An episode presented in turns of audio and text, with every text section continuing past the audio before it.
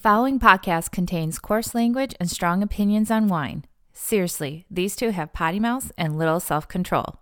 Listeners, you've been warned.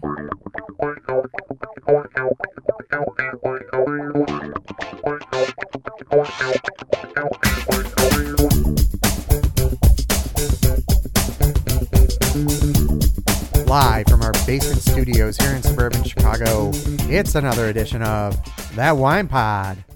I'm Pete, and sitting across from me, the Reichsfürst of Riesling, Vino Mike. Hello, everybody, and welcome to the show. So I don't I don't speak German, so that was a completely butchered name, but it means like prince or Ooh. princess and I In German. just want your Reichsfürst. extra wine and your. dude, I'm there we go. So right. first we get you singing for us, and second we get to tackle That's what I. I mean, Prince it just pops in your head, right? Absolutely. Um, we get to tackle one of, I mean, my personal favorite varietals in the world. Right on. So I can't. I don't think we've done this, and I can't believe it. This varietal. Have, No. Have we had one of these on the show before? I don't think so. So, dude, why don't you introduce us to what's in that bottle? Today, in that bottle, we have a producer from Germany, as Pete you alluded to. I think I'll give everybody a moment to guess what the grape is in their own earbuds or however you're listening to the show right now. I bet you can guess what it is coming from Germany. Um, the producer is one of the greats, actually. Uh, Dönnhoff, the Dönnhoff family. And we'll get into a lot of the different wines that they make, but this one is called the Oberhauser Leistenberg Riesling Kabinett 2010 from the Nahe. So, dude, I think you just besides people having a preconceived notion of Riesling. So let's just get let's just get some of these things out on the table, All right, right? cards on the table time. First of all, it is pronounced Riesling or some variation thereof, not Riesling. Thank you for clarifying that. There's very few things in the world that get to me, but people saying Riesling, I don't know why it gets to me, but it sounds like a like something Jim Henson would have come up with, like the Rieslings. Um, so I don't I don't know why it bothers me. It does. So just putting that on the table. What really grinds my gears is What really usually part of of uh, this show. Yeah. Um, so like, that like Pinot Noir. so so that second thing is not all Riesling is sweet. It's not? So can we knock off I don't like Riesling because it's sweet. So please just take a breath, Please. listen in. Vino Mike's going to school you, or as they say in other parts of the of the country, he's going to learn you um, about about the the Riesling grape. Can we drop in some hip hop background music? Yeah, I wish. I don't. I don't want to pay the royalty. Pitbull's always charging me. Um, and then third, uh, Riesling is super intimidating because their labels have 800 names on them. Yeah. Unless you buy things like, uh, you know, Blue Nun, Right. which then is sweet Yeah.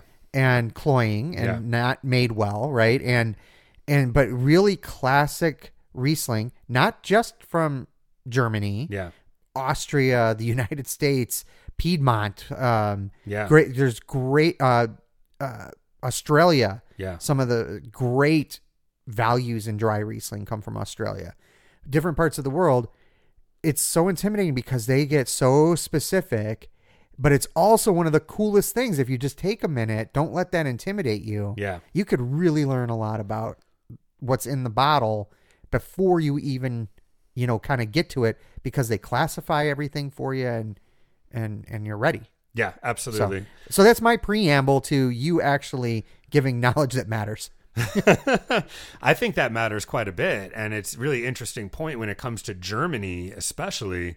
You see the word Riesling on the label, but it's not like taking over the whole label. It's not like Riesling and then everything else under it.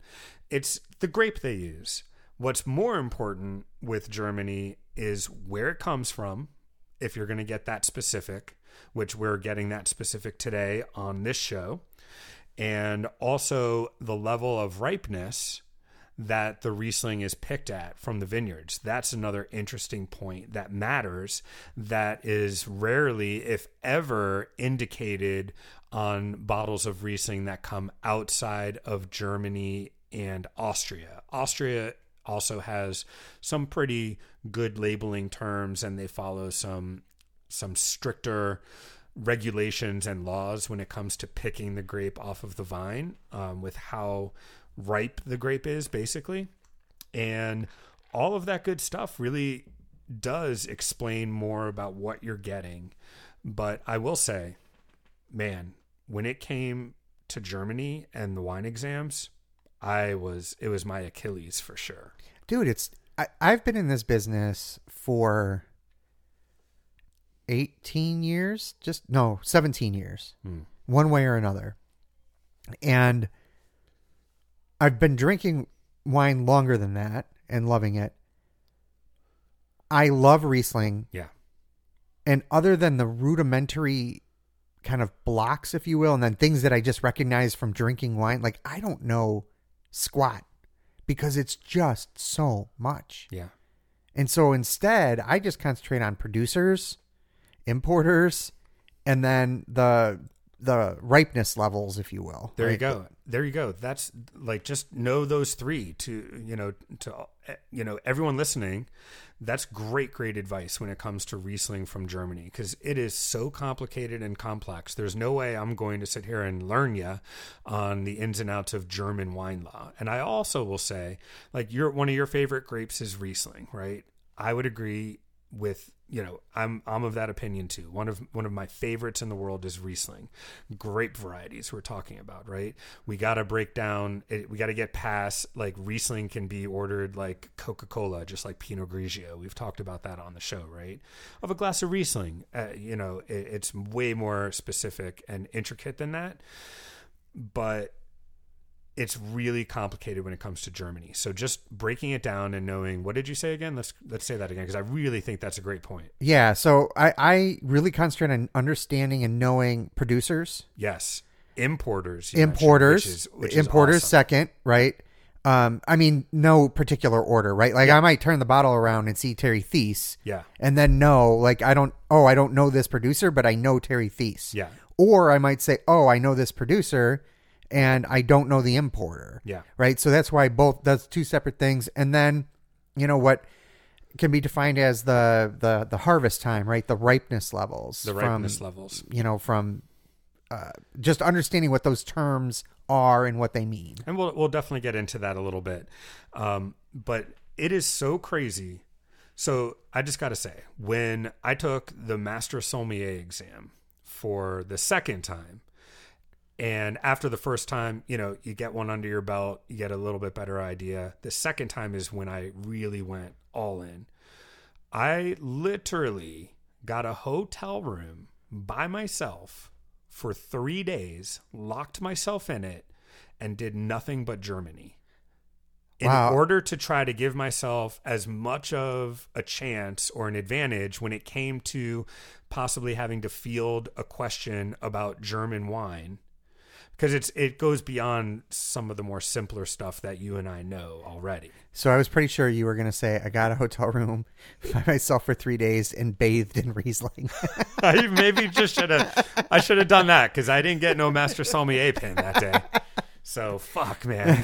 You'd be embarrassed of that shit anyway, right? Uh, no, but, but that, that, that's like where my mind was to try to get this subject to a point and the point the other point i'm trying to make that you were saying you got your three or four main points that you look for the the people i know in my wine world um, whether it's somebody in the industry or not the ones that really love riesling are tend to be industry people right? I've yeah. never known like a customer or a non um, industry wine person to be totally geeked out on Riesling. They're out there and they exist. Yeah, but the- I, I don't know any. Yeah, so I I don't know any like good friends or something that are into into it that way, but I do know a few customers. So whenever we would get this stuff in, I would basically just let them know, Yeah, and then that was that, right? Yeah. They would take whatever we had, um, it it would be gone. So I'd try to sell a little bit of it so that it would hopefully find a new somebody like a new fan, right? But then when it was there for a couple weeks or a month, I would just go to that person and say, "Here's what I got," and they would, you know, there's two or three of them that would just take whatever you had Yeah. because those that know know and it's one of the in general very good riesling is one of the most ageable wines in the world Yeah. So let's get right into that. We've got ourselves I th- I think upon nosing it it's absolutely gorgeous, but a little bit of a a kid still, a you know, a puppy. I mean, this is a 2010 vintage um, by one of the greats, Dönnhoff.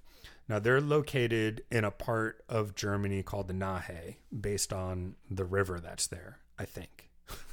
i think so too versus the rhine versus the Rhine. This is kind of what Germany is all about. It's about these rivers and tributaries and then these villages that are located along the river.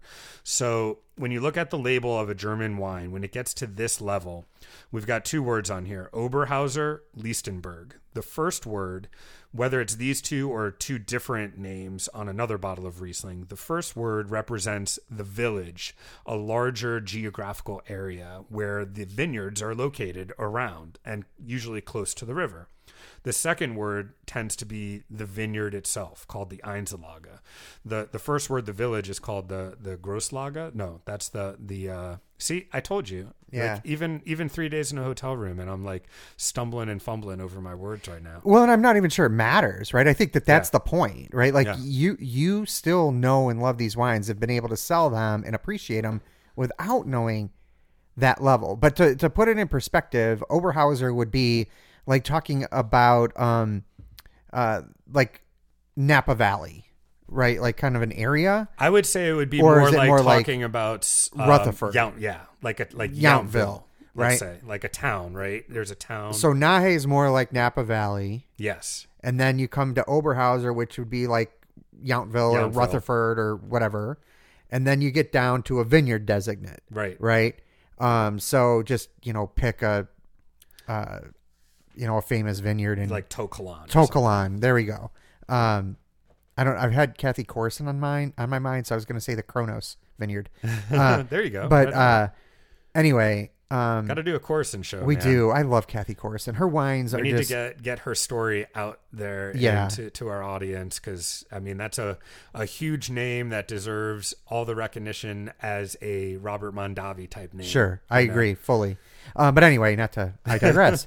um, but Always the Napa on the brain with you. Always Napa. Valley. Well, I'm just yeah, right. But I think that when we can put it in those terms, it helps others kind of understand what those steps are. yeah, Right. yeah, Um, because I, I all right. So I, as much as I love Riesling, I knew what you told me, but if you asked me to tell you, it would have taken me a few minutes to like remember. To get right. Like, oh yeah, it's in more more or less it's the order of it Mhm. right? Like how how it goes. So, um, anyway, So there you go. That's that's a little bit of the you know the nomenclature on the bottle. Got the Oberhauser Leistenberg.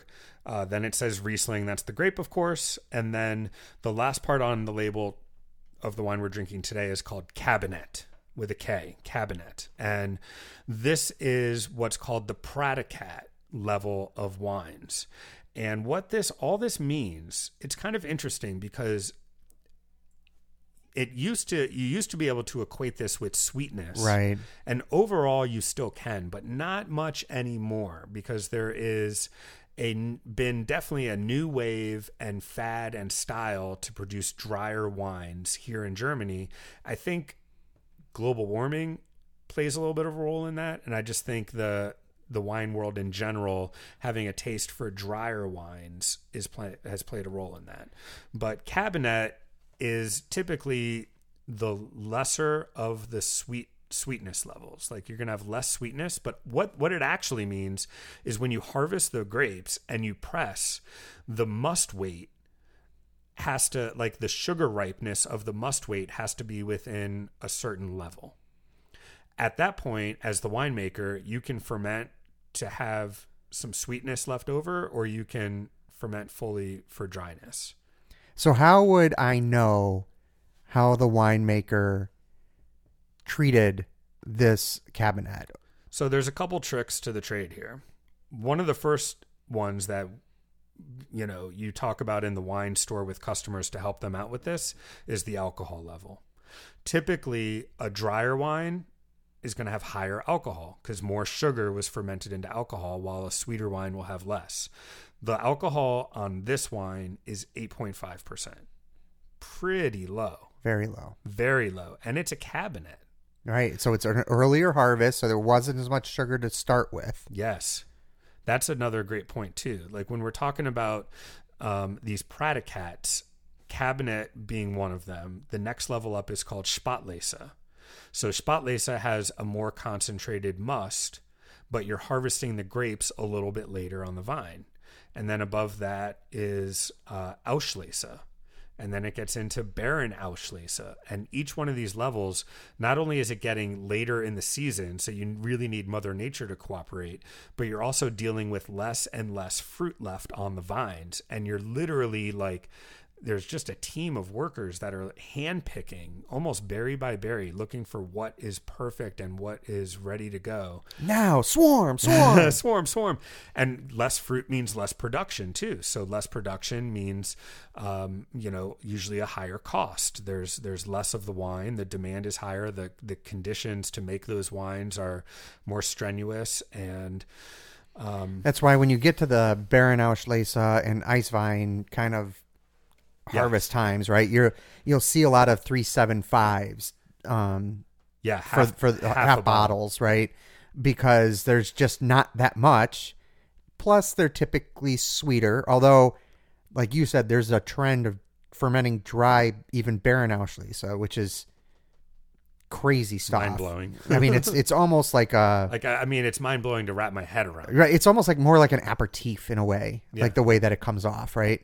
Um, but the you know, in here, I it's interesting because I would still not expect, even at eight and a half percent, this to be overly sweet. Yeah. I would still expect this to have a ton of acidity and be probably perceived as off dry, Yeah. not even to semi sweet, even though it's eight and a half percent alcohol. But if I saw a Spätlese with eight and a half percent alcohol, I would think that we're heading towards semi sweet, There you go. right? Because there was more sugar to begin with. So when they didn't ferment more of that into alcohol, there was more sugar left to make sweetness, right? I, I don't know if I'm making a lot of sense, but that's kind of the thought process that I go through. Yeah, no, that makes that definitely makes sense. I mean, these are uh, it's a very it's a much cooler climate overall in Germany. So you're and Riesling, you know, you're not getting a really high high level of ripeness. Um, you know, these grapes over the course of time, these grapes typically struggle to ripen, and they're planted on very steep slopes that go right down to the river. And what actually helps the grapes get ripe is the reflection of the sunlight off of the river. Um, that that gives them a little bit better chance to get fully ripe to make good quality wine out of. It's it's a fascinating area, the which I've never been to, but reading about it and knowing about this stuff, it's really fascinating. Uh, the other aspect to German wine is the soils here, and the the soil type basically is slate. Um, this slate soil really gives these wines that kind of flinty character to them, and some people will say petrol kind of note to it. Um, that really comes a lot from these soils and just high levels of minerality. So, you know, a little something. First of all, you mentioned Eiswein earlier. I want to be clear that you might see Eiswein talking to the audience now. You guys might see Eiswein out there in the stores, and maybe it comes from Washington State, or maybe it comes from New York or something. Niagara. Niagara. There you go. Now, the a lot of the producers that label these wines Eiswein, they actually freeze the grapes in a freezer, right? The true Eiswein being produced from Germany, the grapes are frozen on the vines out in Mother Nature, hanging on the vine still. And these are typically harvested around December, like sometimes on Christmas itself. And the conditions to make that kind of a wine need to be, you know, everything needs to align up.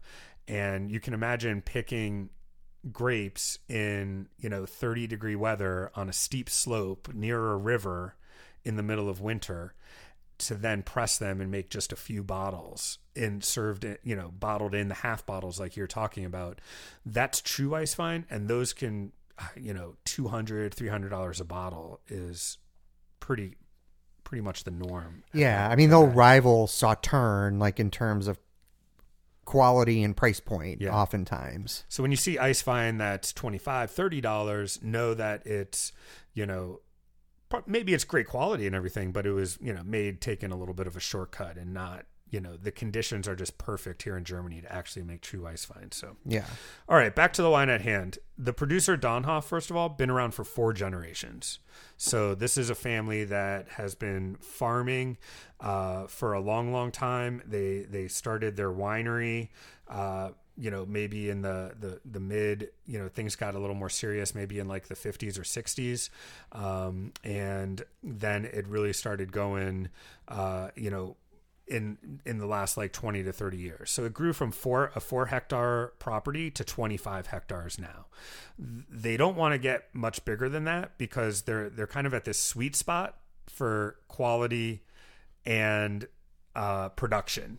You know, where if they take on more land, the quality might suffer, even though they're- might have more wine to sell.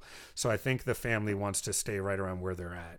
Um, the other thing is that th- this producer, dude, they make nearly 30 different wines.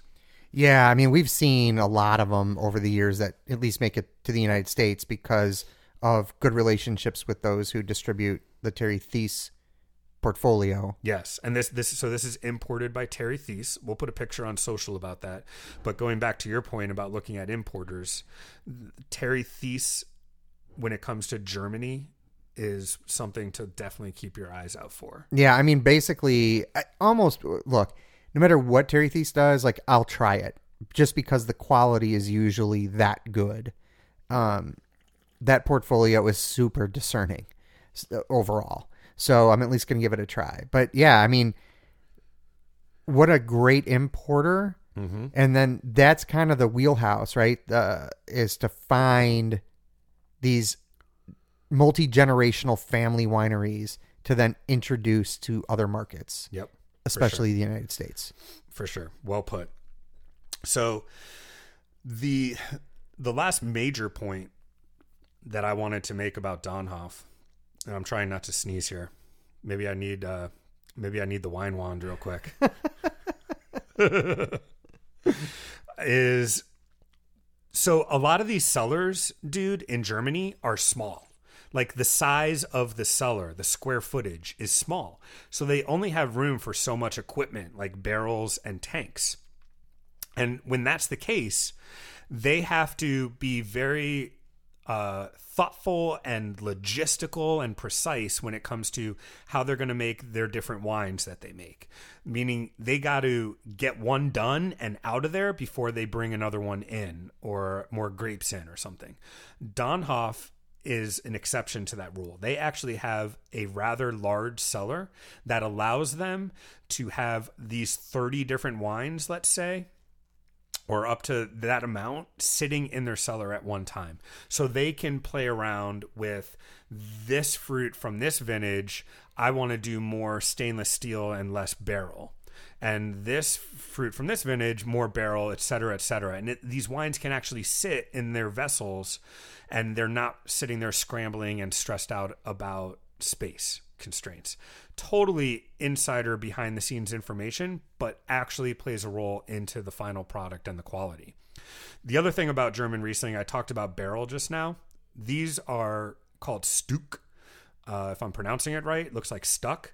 They're 1,200 liter size barrels, large. That's about 135 cases of wine that can fit into this one single Stück.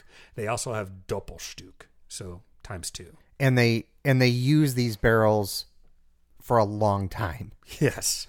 So we're not talking about vanilla and toast and Right. this isn't, you know, um, buttery. Like there's no, you know, these are bright, crisp wines, but some of them can rest in these large barrel for a, for a little bit of time, a little while. Yeah, I mean, it, it may impart like a little bit of body um, compared to stainless steel. Sure. Um, or cement. I know there's a lot of cement, you know, kind of coming back Mm-hmm. in in these regions, um, in Germany and, and Austria, um, for Riesling aging, Yeah. uh, and fermentation. So the minerality that you get is though from a lot from the soils yes. versus from the vessels. Yes. Um, and this one is, I mean, it's young, young, young still, for but it's singing. I was pretty excited to try it out, man. I've got a few of this producer's wines, and you know, t- a Kabinett about ten years old is kind of like, you know, let's check it out, let's see what we got. But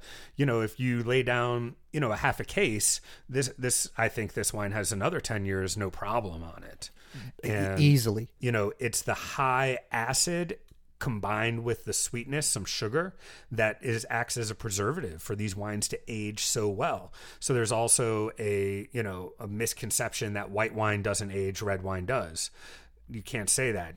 You just can't because Riesling will take you to the house every single time. Yeah. you know, it, it is like, you know, I mean, there's a even gem of a wine to age, and you can Right. get a lot of these for a twenty dollar price point, little less, little more. Yeah. You don't have to go nuts to buy to buy wines that that age for a long time. Yeah, I came across a couple of years ago. I came across um, a dry Riesling from Australia that I had kind of just forgotten about, and it was about 15 years old, Yeah, right on. um, and it was perfect. There you go. I mean, it was so amazing. And even though that was dry, it didn't have the sweetness. By the way, we were talking about lower alcohol, higher alcohol. The other term that you might see on a German wine is Trocken. Trocken means dry. It's just that simple. So you can see Riesling Kabinett Trocken, Riesling Spatlese Trocken. So those were harvested to have that ripeness level, but they're fermented dry. They're made in a dry style. So Yeah. the the one from Australia you're talking about probably had the word dry on it. Maybe it did, yes. um, a lot of the New World producers might say dry Riesling on it. And I've seen some producers, Chateau Ste Michelle comes to mind, where they put a little scale on the back of the label these days Yeah. in terms of like the sweetness level of the wine to help the consumer out. But that's more in the New World. And, you know, Chateau Ste Michelle makes the Eroica, which can be really quite good. Mm-hmm. But for the most part, it's, you know, less expensive grocery Riesling. Yeah, I mean, domestically, I'm going to Finger Lakes usually. Yeah, baby. For for uh, Riesling, Ravines dry Riesling being one of my absolute favorites. It it's on my Thanksgiving table pretty much every year. Hey, I'm gonna say it again, man. Let's let's make it. Let's if we can be so blessed and lucky to record an episode in the Finger Lakes. Yeah, I know. Um, so anyway, back to this stuff though. Like, I- didn't.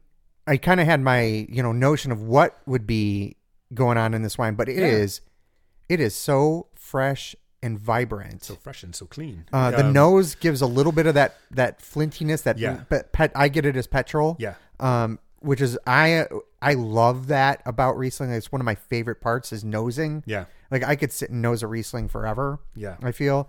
Um, that should be. Oh, you know what? Like a car. Like you know the they have the scents for the car. Like when you get your car washed. Hey, do you want cherry or new car? Riesling should I get- really be one of Can them. Can I get Riesling? Yeah. I- Instead of like, can I get Gwyneth Paltrow scent? no no goop for me uh, so you know i was just drawn in immediately by this nose this the petrol the the kind of uh, nice ripe citrus fruit little bit of pithiness you know uh, and then the the palate was really rich and full so i didn't know what was going to happen at first but then explosion of acidity that beautiful like lemon coming through honeysuckle um, just gorgeous flavors that I, I could sit here now and, and go to town on this wine Yeah. because it's got just enough sweetness to keep it interesting, right? yeah. Yeah. I even got like some orange in there. It's um, all about the balance here. It gorgeous. You know, even though you might be going into the bottle like Riesling, it's going to be sweet. Okay, yeah, there's some residual sugar, but there's also acid like a mofo on these wines. And when you have that high, super high acid with that sweetness, that's balance. It's like champagne. There's sugar in champagne, but the idea is to not necessarily taste a lot of it, especially at this level when it comes to the Kabinett and even the Spätlese wines.